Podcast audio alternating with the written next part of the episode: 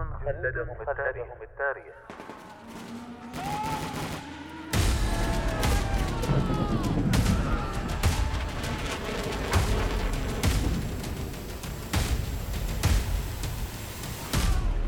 خلدهم التاريخ. كم يفخر التاريخ العسكري برجال كتبوا سيرهم في سجلاته بحروف من الجهد والتضحية والعطاء. فبقت أسماؤهم خالدة باقية مثالا لمعنى الجندية التي دبت خطواتها كل شبر من أرض الوطن.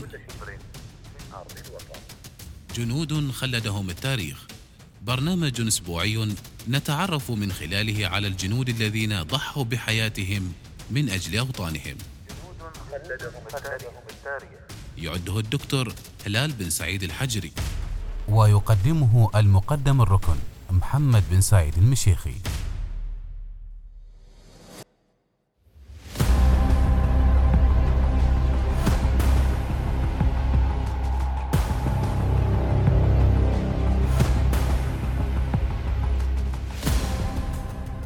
جنود خلدهم التاريخ. جوزيف جون روشفلت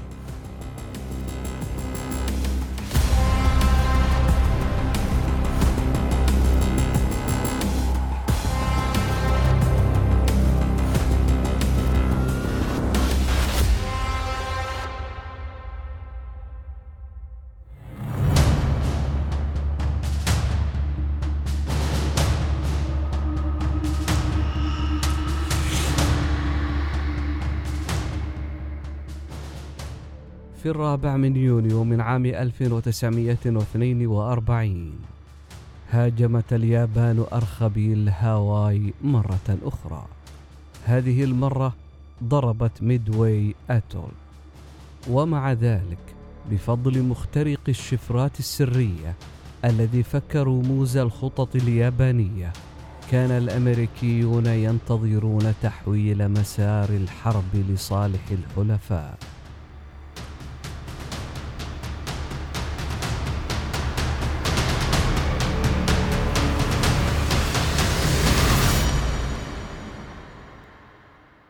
ولد جوزيف جون روشفورت في الثاني عشر من شهر مايو من عام 1900 في دايتون بولاية أوهايو.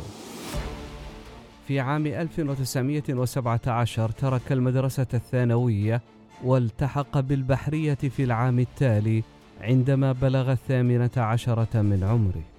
تخرج من معهد ستيفنز للتكنولوجيا في نيوجيرسي وكلف بصفته ملازما بحريا ضابطا هندسيا على متن ناقلة بعد مزيد من التدريب في حوض السفن البحرية في جزيرة ماري.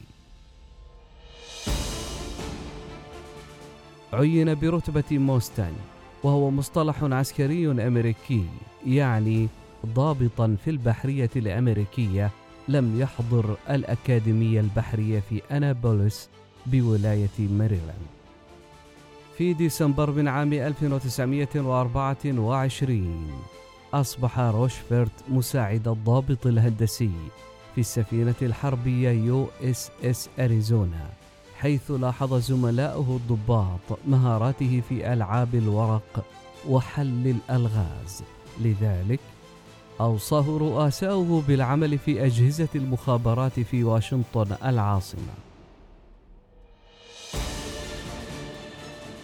تم تعيينه في مكتب رئيس قسم تحليل التشفير في المخابرات البحرية. وكان هو الثاني في القيادة بحلول فبراير من عام 1926 في شهر سبتمبر من عام 1927 أصبح روشفرت الضابط التنفيذي والملاح في السفينة الحربية USS ماكدونالد. حيث واجه مشكلة لأنه لم يكن معجبا بكيفية تعاملهم مع رموز الاتصال الحساسة.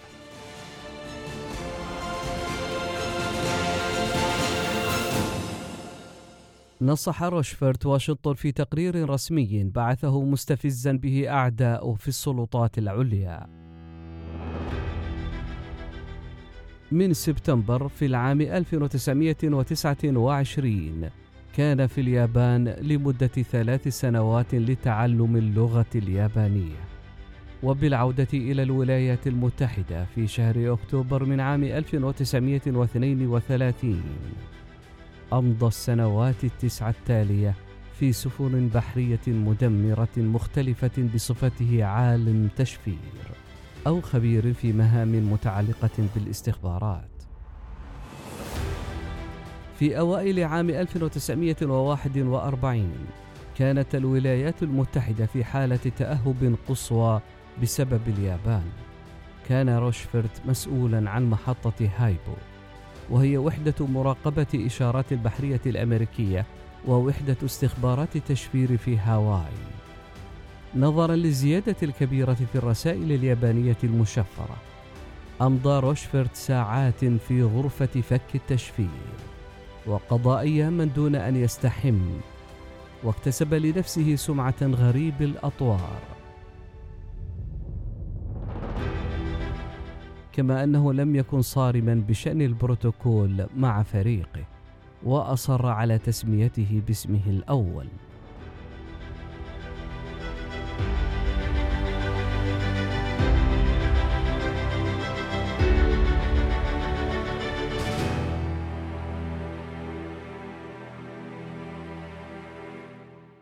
على الرغم من بذل قصارى جهدهم لم يعتقد أحد الأمريكان بما في ذلك روشفرت أن بيرل هاربور سيكون هدف اليابان عندما هاجموا في ديسمبر من ذلك العام. بعد الهجوم كلف روشفرت وفريقه بفك رموز شفرة ضباط العلم وهو نظام التشفير الأكثر صعوبة في البحرية اليابانية. كان لدى روشفرت القدرة على أخذ كميات هائلة من البيانات التي تم فك تشفيرها ورؤية الصورة الأكبر بشكل حدسي تقريبا. والأكثر إثارة للدهشة أن لديه قدرة خارقة على التنبؤ بما سيفعله اليابانيون بعد ذلك.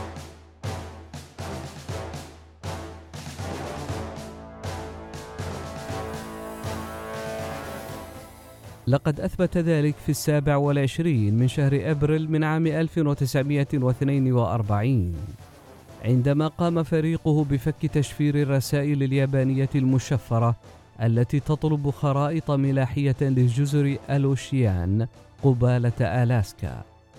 بعد أيام كشفت المزيد من الرسائل التي تم فك شفرتها أن اليابانيين طلبوا مخططات لجزر هاواي. كانت جزر ألوشيان من المسلمات لكن أي جزر هاواي كان التالي في مايو توقع روشفرت أنها ستكون جزيرة ميدواي المرجانية. كان الجميع متشككين. لكن الأدميرال شيستر ويليام نيميتز القائد العام لأسطول المحيط الهادي الأمريكي دعم روشفرت مع الضغط وضع روشفرت مصيدة. أرسلت قاعدة ميدواي رسالة إذاعية طارئة تشكو من تعطل نظام تنقية المياه. من المؤكد أن الرسائل اليابانية المشفرة بدأت تتدفق لطلب أسطولهم لنقل إمدادات مياه وفيرة إلى ميدواي. مما يثبت صحة تنبؤات روشفرت كانت أنظمة تقنية المياه في قاعدة ميدوي تعمل بشكل جيد.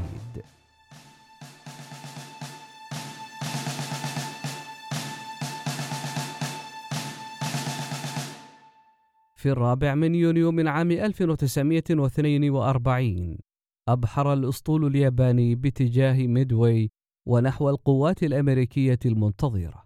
قبل معركة ميدوي بدأ أن اليابان لا يمكن إيقافها. وبحلول السابع من يونيو فقدوا أربع ناقلات وطرادا واحدا ثقيلا مع تضرر آخر و248 طائرة. فقدت الولايات المتحدة حاملة واحدة ومدمرة بالإضافة إلى 150 طائرة.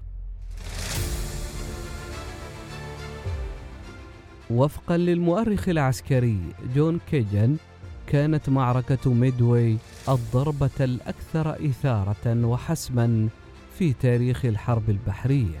من تلك النقطة فصاعدا انقلب تيار الحرب ضد اليابان.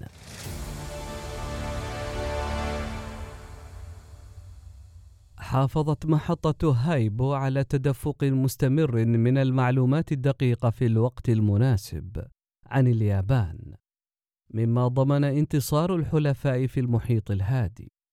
كان نيميتز سعيدا جدا لدرجة أنه رشح روشفرت للحصول على ميدالية الخدمة المتميزة. ولكن رفض أعداء روشفرت في واشنطن هذا الترشيح. عندما انتهت الحرب حصل على وسام جوقة الاستحقاق لخدمته دون ذكر عمل فك التشفير. حاول نيمتز مرة أخرى الحصول على الاعتراف الذي يستحقه روشفورد في عام 1958 ولكن دون جدوى.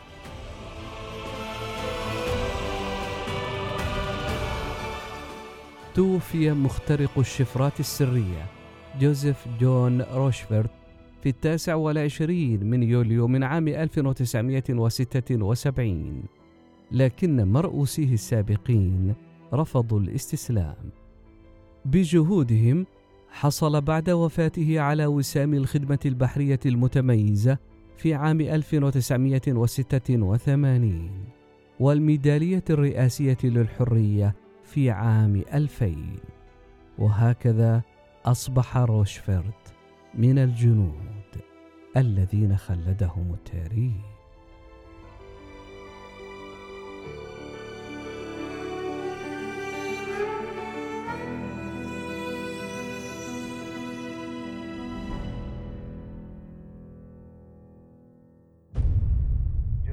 خلدهم التاريخ.